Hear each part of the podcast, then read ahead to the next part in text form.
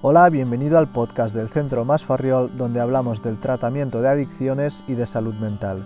En esta ocasión, el doctor Xavier Fábregas, director médico de nuestro centro especializado en adicciones y problemas de salud mental, va a responder a todas aquellas preguntas que podría hacerse cualquiera que pueda estar pasando por una depresión. Si te encuentras en esa situación, quédate hasta el final ya que vas a obtener respuesta a todos aquellos interrogantes acerca de cómo poder reconocer si realmente estás pasando por una depresión y qué puedes hacer para superarla y recuperar tu vida de nuevo. Así que comenzamos. Bueno, primero de todo, doctor, ¿cómo puedo saber si estoy pasando por una depresión? Lo primero que tenemos que hacer es definir lo que es una depresión. Y una depresión es un episodio en el que la persona siente que le falta energía, que las cosas le son especialmente difíciles, donde nota una tristeza uh, cada vez que tiene que enfrentarse a cualquier situación um, cotidiana y con un síntoma que es característico y que muchas veces no se tiene en cuenta, um, porque siempre asociamos la, depresión a una situación de alguien que llora por nada, alguien que está uh, con esta falta de energía, cuando hay un síntoma que es especialmente característico, que es lo que llamamos anedonia, que es la dificultad para disfrutar de las cosas que antes nos hacían felices. Si una persona estaba acostumbrada a leer y disfrutaba con ello, cuando está deprimida no tiene ganas de leer. Si le gustaba cocinar, no entra ni en la cocina. Si sacaba a su perro de paseo, pues no tiene ganas de sacar al perro y mm, todas esas actividades que antes podían ser placenteras se han convertido en una carga más, en una dificultad que además genera un sentimiento de culpa, ¿eh? la sensación de que no se está haciendo bien las cosas y mm, que muchas veces provoca en el entorno una reacción intentando animar a esa persona a que haga cosas cuando uno no se siente realmente capaz. ¿Todo el mundo puede pasar por una depresión? Aunque están en revisión, hay unas cifras uh, que manejamos los, que trabajamos en, salud mental y apuntan a que un, más o menos un 15% de la población va a pasar uh, alguna vez en su vida por un episodio depresivo. Probablemente estas cifras, si revisamos los últimos estudios, pueden ser algo mayores y diríamos que probablemente uno de cada cuatro, cuatro, personas en el mundo va a tener en algún momento de su vida uh, una situación que podríamos calificar como depresiva. Otra pregunta que se hace mucha gente, doctor, es si la depresión es para siempre. ¿Qué piensa usted al respecto? La depresión se puede manifestar como un solo episodio a lo largo de la vida o en otros casos pueden haber recidivas, recaídas en este estado depresivo, que es algo que los mm, pacientes que han sufrido esa primera experiencia viven con mucho temor porque uh, hay que tener eh, muy claro que la persona que está deprimida es una persona que sufre. Por tanto, nos vamos a encontrar mm, con la preocupación de esa persona que ha conseguido remontar su estado de ánimo ante la posibilidad de volver a caer en ese, en ese estado de desesperación, en ese estado de malestar, en esa dificultad para volver a encarar uh, su día a día. Pero tenemos que ser uh, positivos y tenemos o conocemos muchos casos que han podido superar esa depresión de manera definitiva y tenemos que decir que será una cuestión que dependerá del caso a caso. Cuando uno está pasando por una depresión, la gente alrededor siempre intenta dar consejos e intenta motivar a quien lo está sufriendo. ¿Esto realmente ayuda? Uh, esto es inevitable. O sea, todos eh, hemos conocido a una persona que estaba en un mal momento y siempre los consejos que le damos, con la intención de ayudar, están en relación a que haga las cosas, a que salga de la cama, a que se duche, a que se, uh, se vista y salga pues, a hacer actividades que podrían ser eh, como recambio. Pero hay que entender que precisamente durante una depresión la persona no se siente capaz de realizar esas, esas acciones. ¿eh? Por tanto, aunque el consejo uh, se pueda dar, no significa que sea un consejo efectivo. Incluso puede provocar rechazo en la persona que está pasando por ese momento porque siente que no es capaz y puede generar una, un sentimiento de culpabilidad, de pensar que está haciéndolo mal, cuando en realidad no, no, no siente que pueda enfrentarse a, esa, reacción, que, no, se ve capaz de hacer lo que los demás le aconsejan. Lo que sí es cierto es que a toro pasado sabemos que el volver a hacer actividades ayuda. Por tanto, no tendría que ser tanto una cuestión eh, externa donde los demás aconsejan, sino que tendría que ser un objetivo mm, hecho de una manera progresiva del de el, paciente, la paciente que está pasando por la depresión. Entonces, eh, en la medida en, la que se pueda, hay que intentar ganar esos espacios de normalización, esas maneras de hacer que sabemos seguro que son mejores que la alternativa, que es no hacer nada. Pero tiene que ser siempre con esa mm, idea de que esto se hace a partir de haberlo entendido, de haberlo discutido, de haber planteado ah, esa, progresividad en la medida en la que los primeros éxitos acompañen las ganas de seguir luchando, de seguirlo intentando. Muchos pacientes comentan que les parece imposible y cuando han dado ese paso mm, se sorprenden de haberlo conseguido cuando precisamente una condición eh, de su depresión era no creer en esa posibilidad. ¿eh? Pero es quizás el momento luminoso de un tratamiento cuando alguien que pensaba que no podía hacer una cosa acaba pudiéndola llevar a cabo. A nivel profesional, doctor, ¿qué tratamientos existen para abordar una depresión? Los tratamientos de la depresión son multifactoriales, es decir, hay diferentes eh, cosas que se, pueden y se deben hacer para eh, enfrentarse a una depresión. Y ahí mm, pueden intervenir diferentes profesionales con diferentes puntos de vista que aunan sus intervenciones para conseguir ese resultado esperado, que es la mejora del estado de ánimo y la normalización de la capacidad de hacer actividades. Cosas como hacer ejercicio físico ayudan, cosas como eh, poner en marcha actividades de ocio, cosas como el mindfulness, ¿eh? cosas como la meditación, cosas como la psicoterapia, evidentemente, cosas como la medicación. Muchas veces es imprescindible el tomar medicación antidepresiva para eh, solucionar un cuadro de este tipo. ¿eh? A pesar de que muchas personas son reacias a esos medicamentos, se ha demostrado que son eficaces en muchos casos y evidentemente en esas depresiones que tienen un origen endógeno. Voy a intentar precisar lo que sería una depresión endógena de una depresión reactiva, aunque son términos que están un poco en desuso, pero eh, implicarían la diferencia entre ese cuadro depresivo donde somos capaces de identificar claramente un desencadenante, pues por ejemplo, un, problema en la familia, la muerte de un, ser querido, una separación de pareja, un problema laboral, ¿eh? mm, que mm, tiene que provocar por lógica una reacción que no, puede ser de alegría o de felicidad cuando estamos pasando por, un mal trago.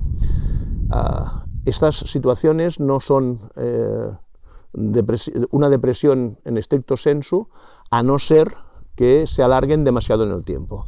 O empiezan a ser patológicas cuando hay una dificultad para superar esa situación, cuando ya sería eh, lógico, sería eh, habitual el poder haber dejado atrás ese sufrimiento. Y hay personas que a partir de una experiencia vital estresante pueden desencadenar un cuadro depresivo Ah, que mm, tiene ese, ese mm, disparador ah, reconocible. Eh, en cambio tenemos ah, esas otras personas que sufren un cuadro que llamamos un cuadro de depresión endógena cuando no somos capaces de identificar el desencadenante, cuando lo que está sucediendo es una, mm, un entrar en el estado depresivo que antes describíamos sin que las circunstancias vitales puedan explicar que uno pasa por esa situación. ¿eh? Las cosas van aparentemente bien o van igual que siempre y en cambio la persona está con un estado de ánimo mucho más bajo, está pasando eh, por eh, esa, sensación de baja energía, de poca motivación, de malestar, de anedonia, como describíamos antes, sin que podamos encontrar estas circunstancias alrededor que expliquen de una manera lógica lo que está viviendo. Otra pregunta muy común es si hay que medicarse toda la vida. ¿Qué cree usted? Las recomendaciones clásicas para mm, los tiempos en los que hay que tomar un antidepresivo ah, apuntan que durante un primer episodio sería razonable medicarse mm, aproximadamente durante un año y medio, con esas medicaciones que se demuestren efectivas, pero con la intención de evitar que los niveles plasmáticos del, del medicamento desaparezcan demasiado rápido, incluso en los casos, eh, que son muchos, en los que ah, los síntomas han mejorado claramente. Porque mm, se trata de evitar lo que llamamos una recidiva, que sería una reaparición del mismo episodio depresivo ah, por el hecho de que no se ha tomado la medicación durante el tiempo suficiente como para regular de forma efectiva esos neurotransmisores que tienen que ver con el estado de ánimo. Ah, Normalmente, al cabo de ese año y medio, dos años, es necesario revisar la medicación para valorar si esa retirada, que se tiene que hacer en muchos casos de manera progresiva, permite que esa persona pueda estar sin medicación y sin la reaparición de esa sintomatología depresiva. Por tanto, eh, es imprescindible revisar eh, la pauta de medicación cuando ha pasado eh, este tiempo razonable porque nos encontramos también pacientes que llevan tomando antidepresivos durante muchísimos años sin que nadie se haya preocupado de revisar la pauta farmacológica. Una vez se hace ese intento mm, para comprobar que eh, no reaparece la sintomatología una vez retirado el medicamento, en esos casos, pues lo único que se hará es un acompañamiento para poder eh, certificar que la depresión ya se ha superado. Pero en algunos casos nos encontramos que ah, después de ese tiempo adecuado de tomar medicamentos vuelve a reaparecer esa sintomatología. En esos casos se recomienda ah, volver a tomar ese medicamento y probablemente el mismo se ha sido efectivo o otro si el profesional que lo, que lo supervisa lo considera adecuado para ah, volver a, mm, a atacar, para volver a a regular ese, episodio depresivo que se ha vuelto a producir, En ese caso no hablamos de recidiva, sino hablamos de recaída, hablamos de volver a tener un episodio que no es el mismo que el anterior, sino que es un nuevo episodio en una persona con esta propensión a tener depresiones. Y en ese caso se recomendaría que esa medicación no se mantenga solamente un año y medio, sino que se mantenga Mm, durante, por ejemplo, tres años. ¿eh? Estamos doblando los tiempos en los que la persona está protegida ah, por esa medicación con la intención de volver a probar después de esos tres años en ese segundo episodio que ah, se han normalizado las cosas y que se puede retirar esa medicación sin la reaparición de la sintomatología. En los casos en que vuelva a haber ese cuadro depresivo que había desaparecido después de esos tres años de medicación antidepresiva, entonces sí que se recomienda probablemente pues la medicación de por vida, porque estamos hablando de una persona con especial propensión a tener eh, otra vez una recaída en un episodio de depresión. Pero esto no es lo más habitual, o sea, lo, eh, depende de cada caso, no se puede hacer un pronóstico hasta haber probado correctamente esas opciones farmacológicas. Para tratar una depresión ¿Cuándo se plantea un tratamiento en régimen ambulatorio y cuándo es necesario ingresarse en un centro? Mm, en estos casos eh, siempre se recomienda inicialmente el mantener al paciente conectado con sus eh, condiciones habituales de vida, ¿eh? mm, porque la recuperación de esa normalidad va a ser un factor importante y no mm, parece que sea razonable inicialmente el plantear un tratamiento eh, en otras condiciones, porque muchas veces con esas intervenciones multifactoriales de las que hablábamos antes puede ser suficiente para manejar la situación. evidentemente es imprescindible una intervención externa cuando hay ideación suicida o intentos suicidas, porque hay que prevenir esa posibilidad que es una de, los, de, los, de las consecuencias más negativas dentro de las posibles mm, en un cuadro depresivo. evidentemente, pues lo que serían autolesiones, lo que serían ah, intentos reales de, uh, de autolisis. A veces también es importante el tema del ingreso para conseguir una intensidad en la intervención suficiente, porque mmm, con visitas ambulatorias a veces no tenemos la capacidad de intervenir todo lo que quisiésemos uh, o quisiéramos en todas las, las facetas que concurren en una depresión.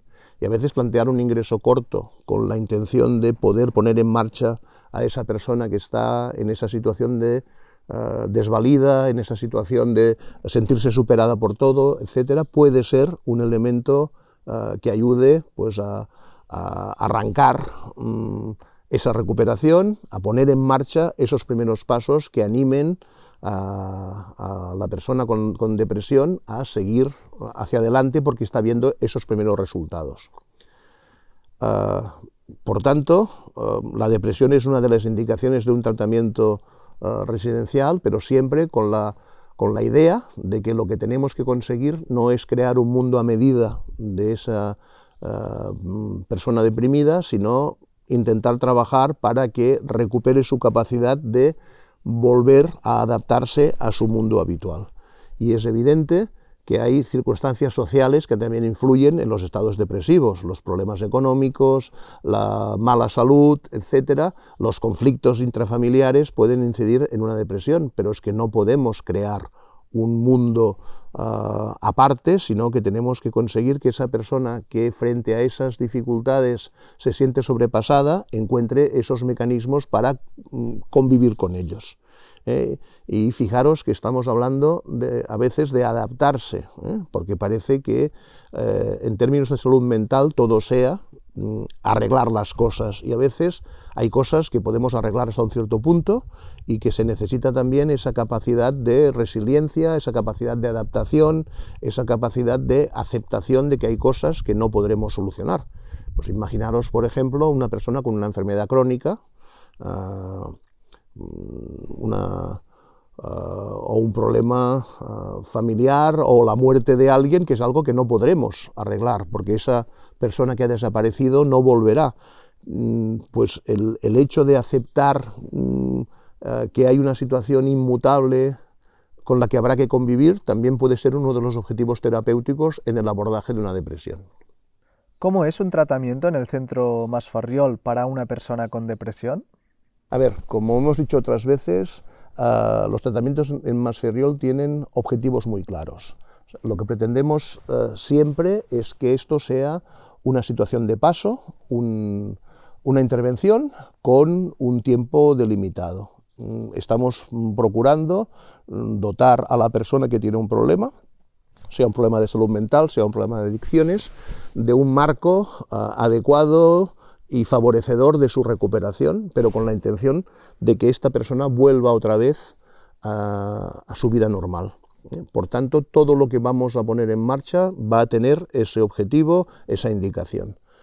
Uh, y lo que queremos hacer es ese trabajo multidisciplinar con diferentes personas que intervengan, en este caso pues, uh, en, una, en, una, depresión, pues dándole los, las ayudas, los, los elementos uh, que pueden favorecer el que se recupere.